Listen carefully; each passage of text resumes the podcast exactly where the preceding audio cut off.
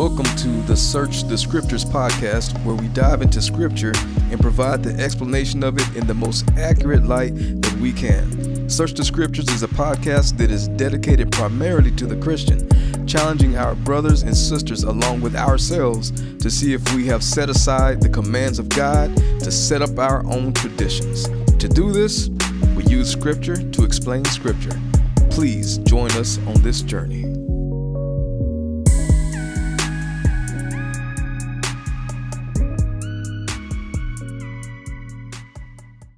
All right. So hopefully the recording picks up what I have of my voice left right now, being a little bit under the weather, but we're going to continue our study in Romans 10, um, verse 14.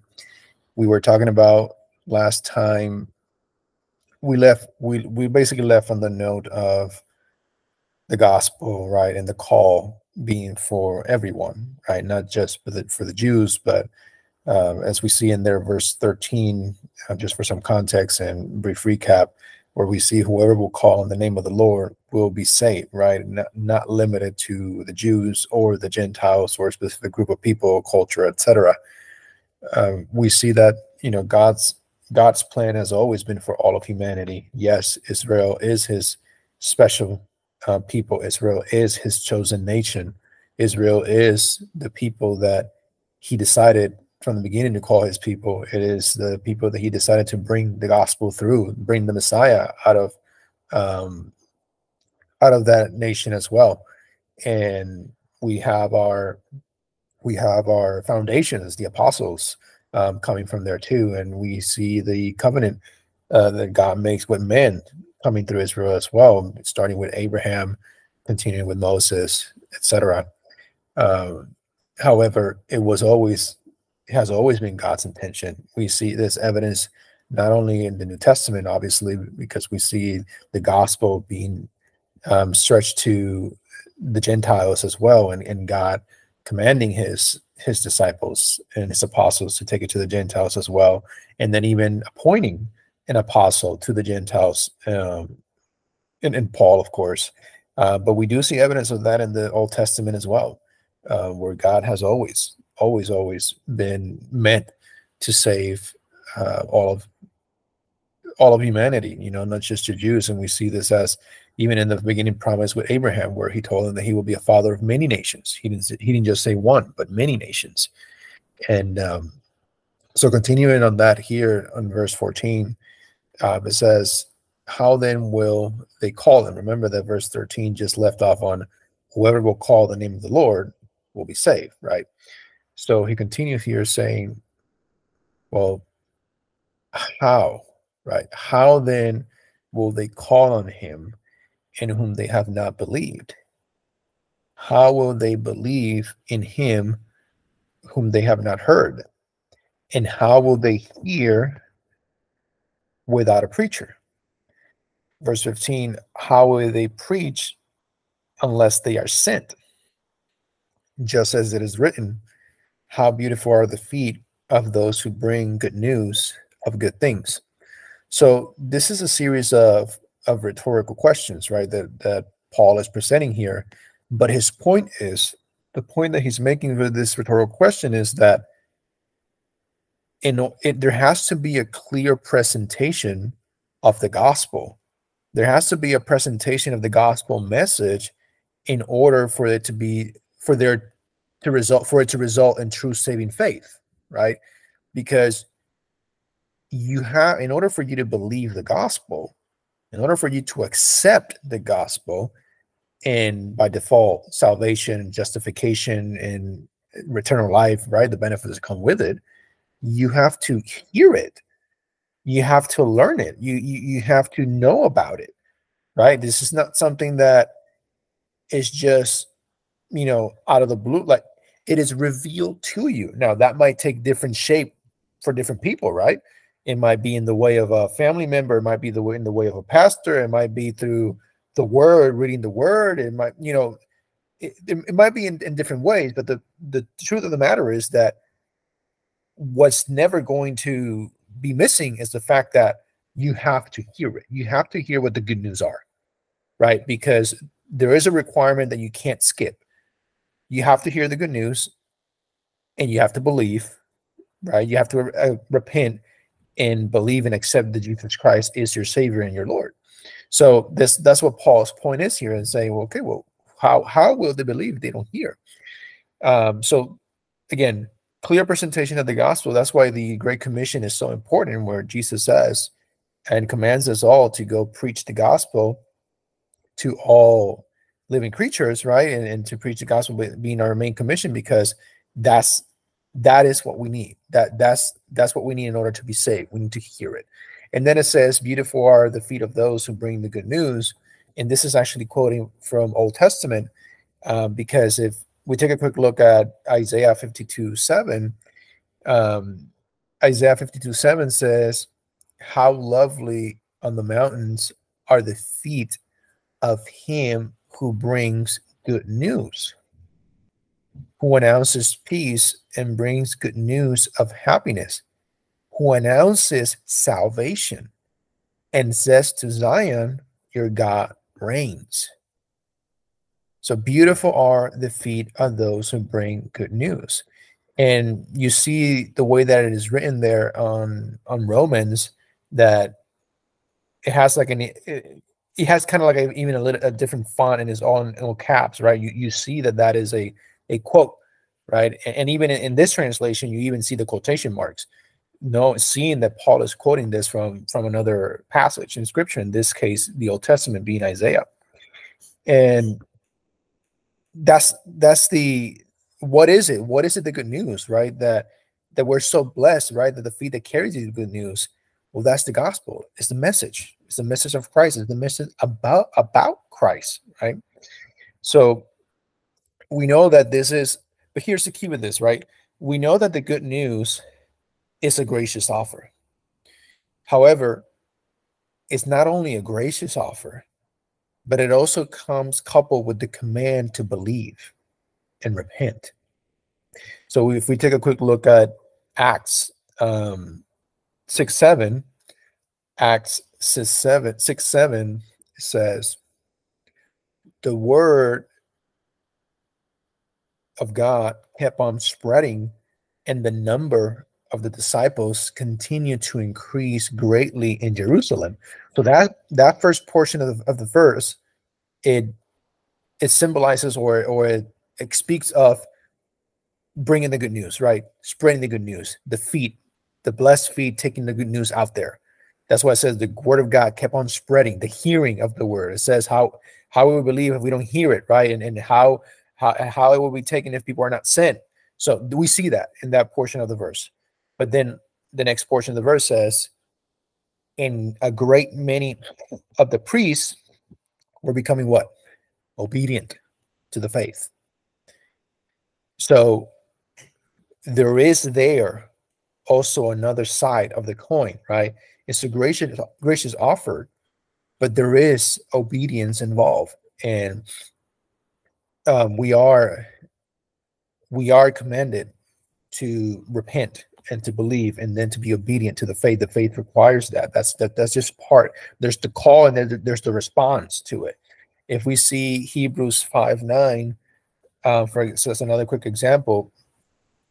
Hebrews 5 9 says and having been made perfect he became to all those who what obey him the source of eternal salvation so we can't divorce that verse from the truth, right? Because we know we know that the gospel is the good news, and we know that through salvation we receive what eternal life and eternal salvation. So we know that whenever we talk about eternal life, salvation, eternal salvation, we know that we're talking about believing in the gospel, right? Because that's the result. But notice how this verse here in Hebrews says, and having been made perfect, referring to Christ, what does it say? He became to all those who what?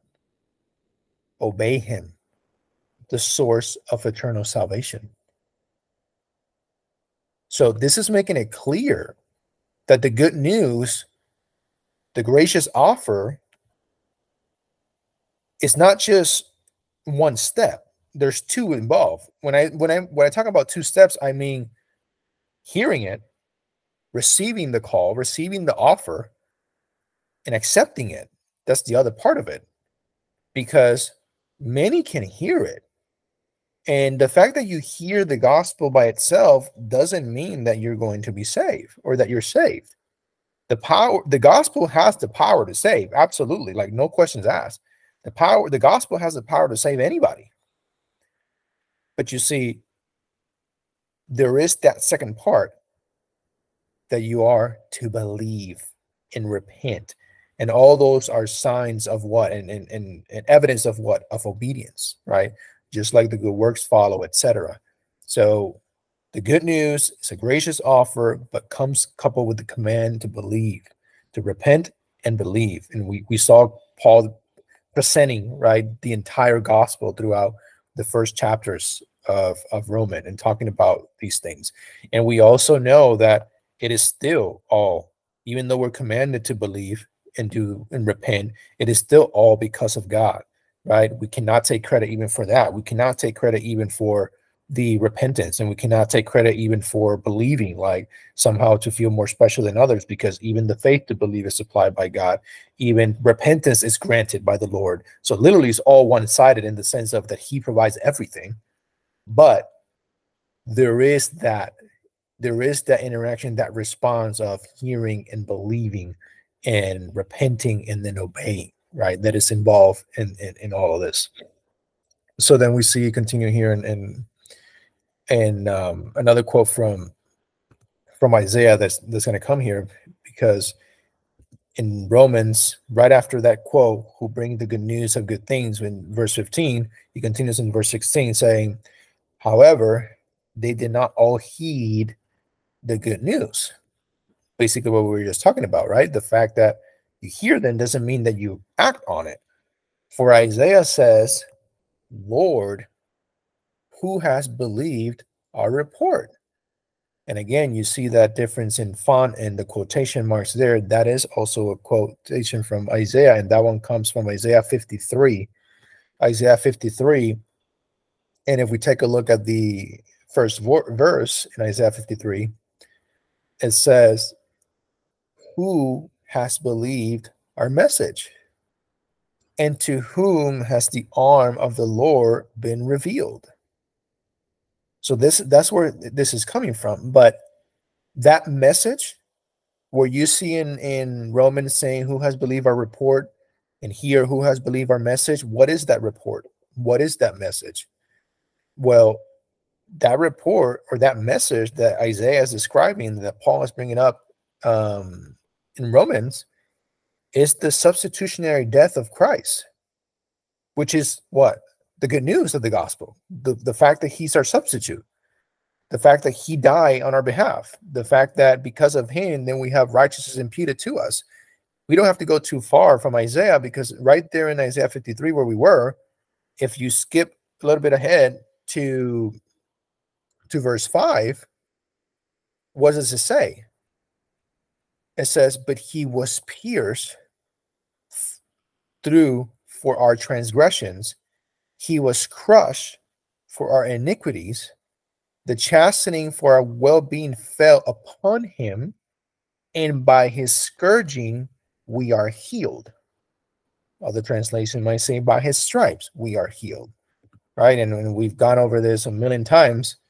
Um, how this verse is taken out of context, but it, you know, as far as using it for physical healing, it has nothing to do with physical healing. I wish that I can just recite this verse to me right now and that my cold will go away.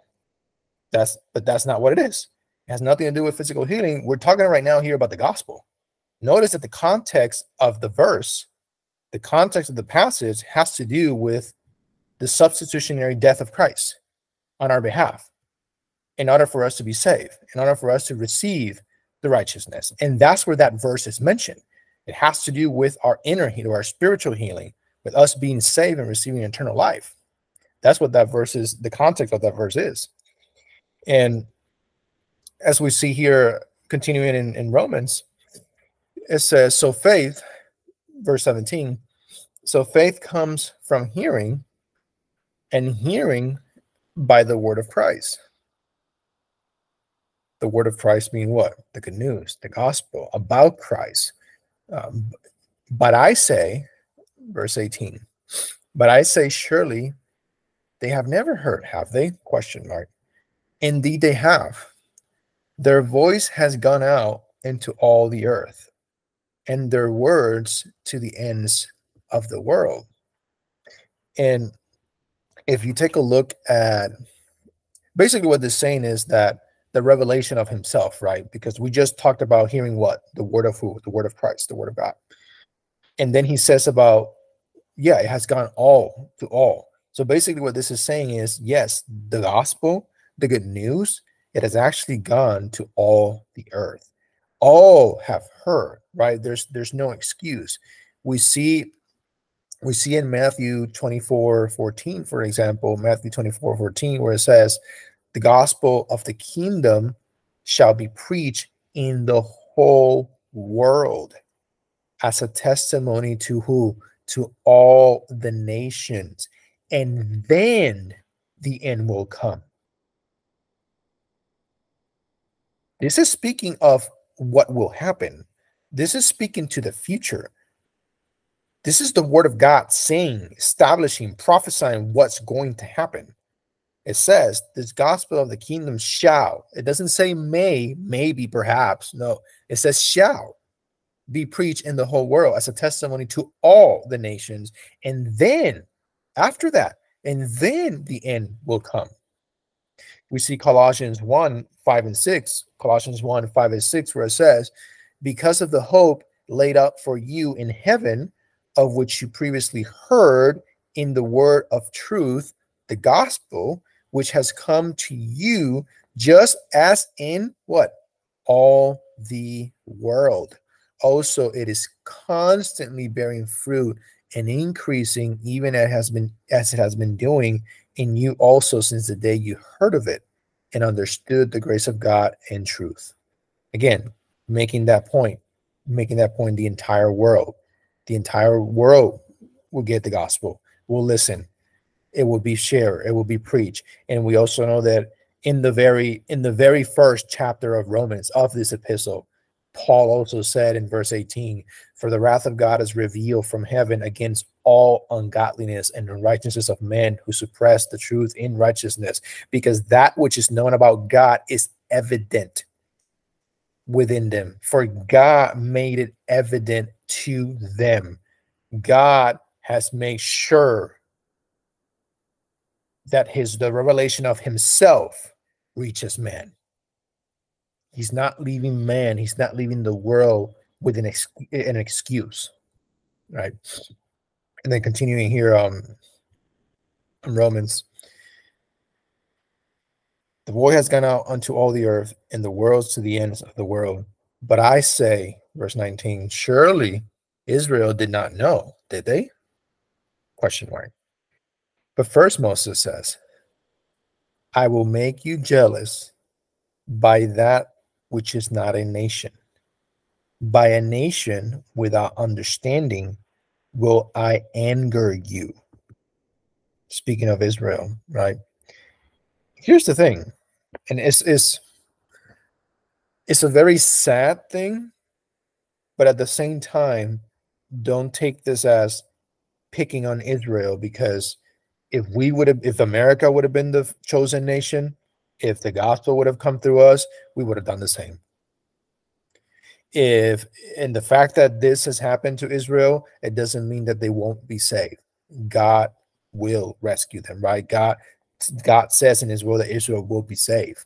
But here's the truth in this in this time and at that time as it was happening israel was ignorant was ignorant to the salvation contained in their own scripture. The scripture was revealed to them. Salvation was there in the scriptures. Jesus refers to the scriptures right? He says it himself. Like you look into the scripture you can't you don't you don't you don't see him. And God then, and the, the gospel itself, as promised, is actually also going to reach the Gentiles. If we take a look at Deuteronomy 32 21, 22 31, it says, They have made me jealous with what is not God. They have provoked me to anger with their idols. This is God speaking, right? Because of the disobedience, the continuous disobedience of his people, of the Israelites, of this nation. And so I will make them jealous with those who are not a people. I will provoke them to anger with a foolish nation. Isaiah 65 1 2, Isaiah 65 1 2 says, I permitted myself to be sought by those who did not ask for me. I permitted myself to be found by those who did not seek me. I said, Here I am, here am I, here am I, to a nation which did not call on my name. I have spread out my hands all day long to a rebellious people who walk in the way in which which is not good, following their own thoughts. Who is that that God is referring to that which is not a nation? The Gentiles. The Gentiles were not part of Israel. They were not part of God's special chosen nation, right? And yet God says what he says about them, right? God says how he will make them jealous with another nation, with a foolish nation. God says how he will make them jealous with those who were not his people, right? Not being not being the Gentiles, not the Israelites. And again, this is all because of what? Of the disobedience, of the continuous rebellion of the Israelites. You know, one of the things that it is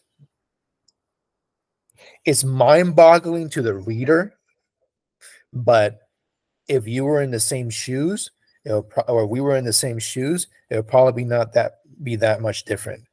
It's it's mind-boggling when you go to just to take an example of a portion of scripture, when you go through the book of Judges, where where you see this continuous vicious cycle that the Israelites go through.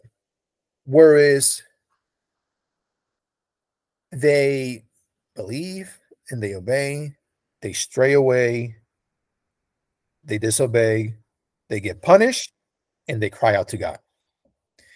They they obey, and then they stray away, disobey, they get punished, they cry out to God over and over and over again.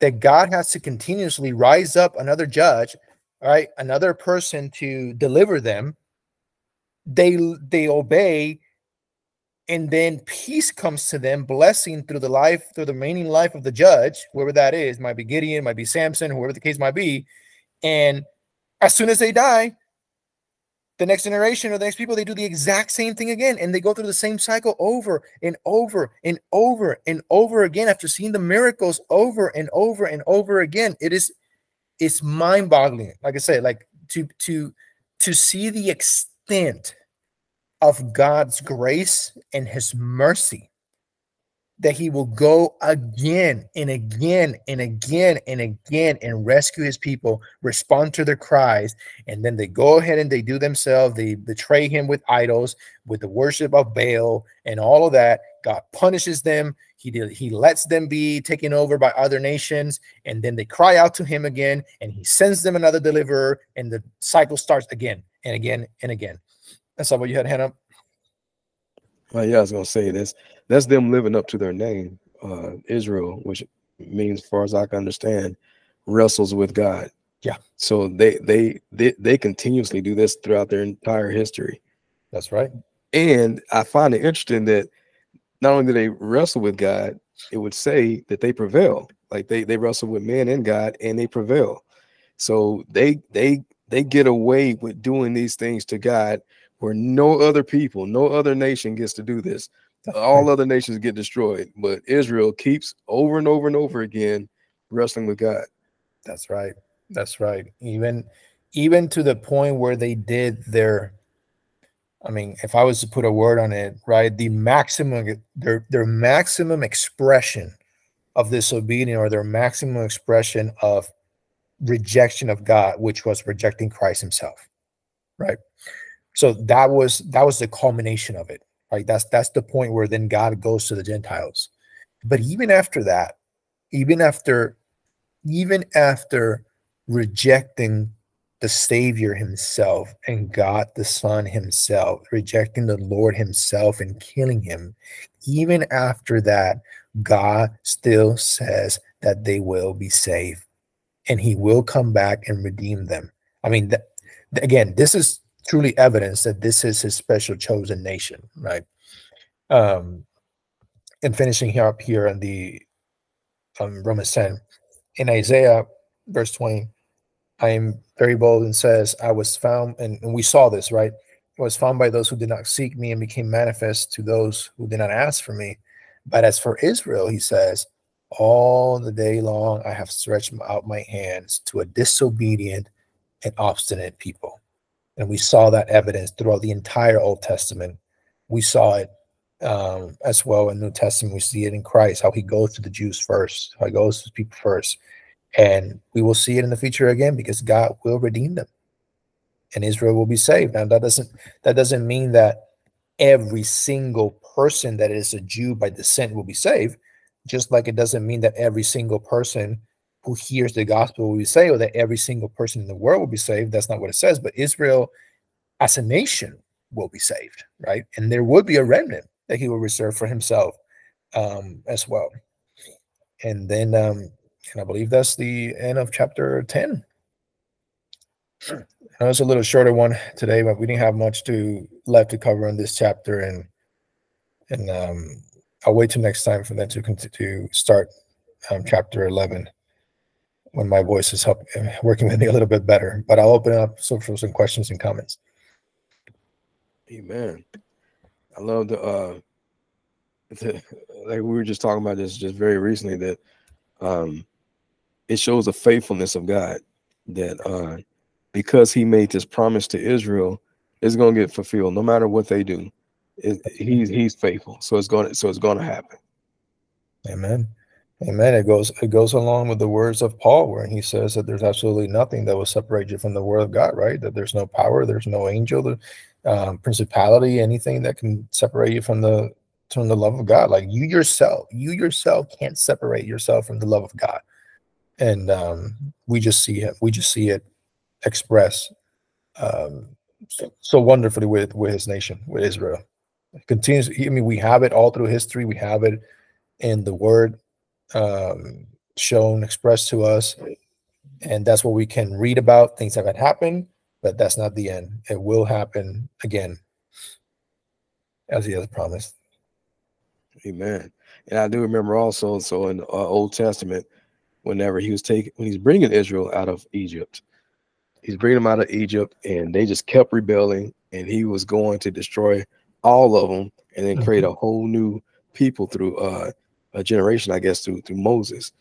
And uh, and then Moses told him, he says, if you do this, then the Egyptians will say he was unable to save them, so he took them out into the wilderness to kill them. And uh, and and so I guess to keep his namesake, he is able to save. like yeah. it's he, he is, and so that's also the beauty of what he has done for us, where it comes to like once saved, always saved. If you are saved, you can't lose it because yeah. he is he is able to keep you saved all the way to the end. Like he, he's not he's not going to to start something and then not be able to accomplish it. That's right. That's right. And really, at the end of the day, I mean, we're thankful that he does that and we're thankful for his grace and his mercy but at the very end of the day is is for his glory it's literally for what you just said it's for his name's sake it's for his glory this is he's not going to make himself a liar he can't he can't lie as he says about himself and that's what he promises that's what he will do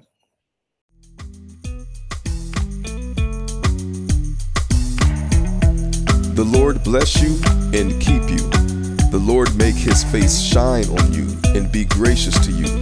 The Lord turn his face toward you and give you peace.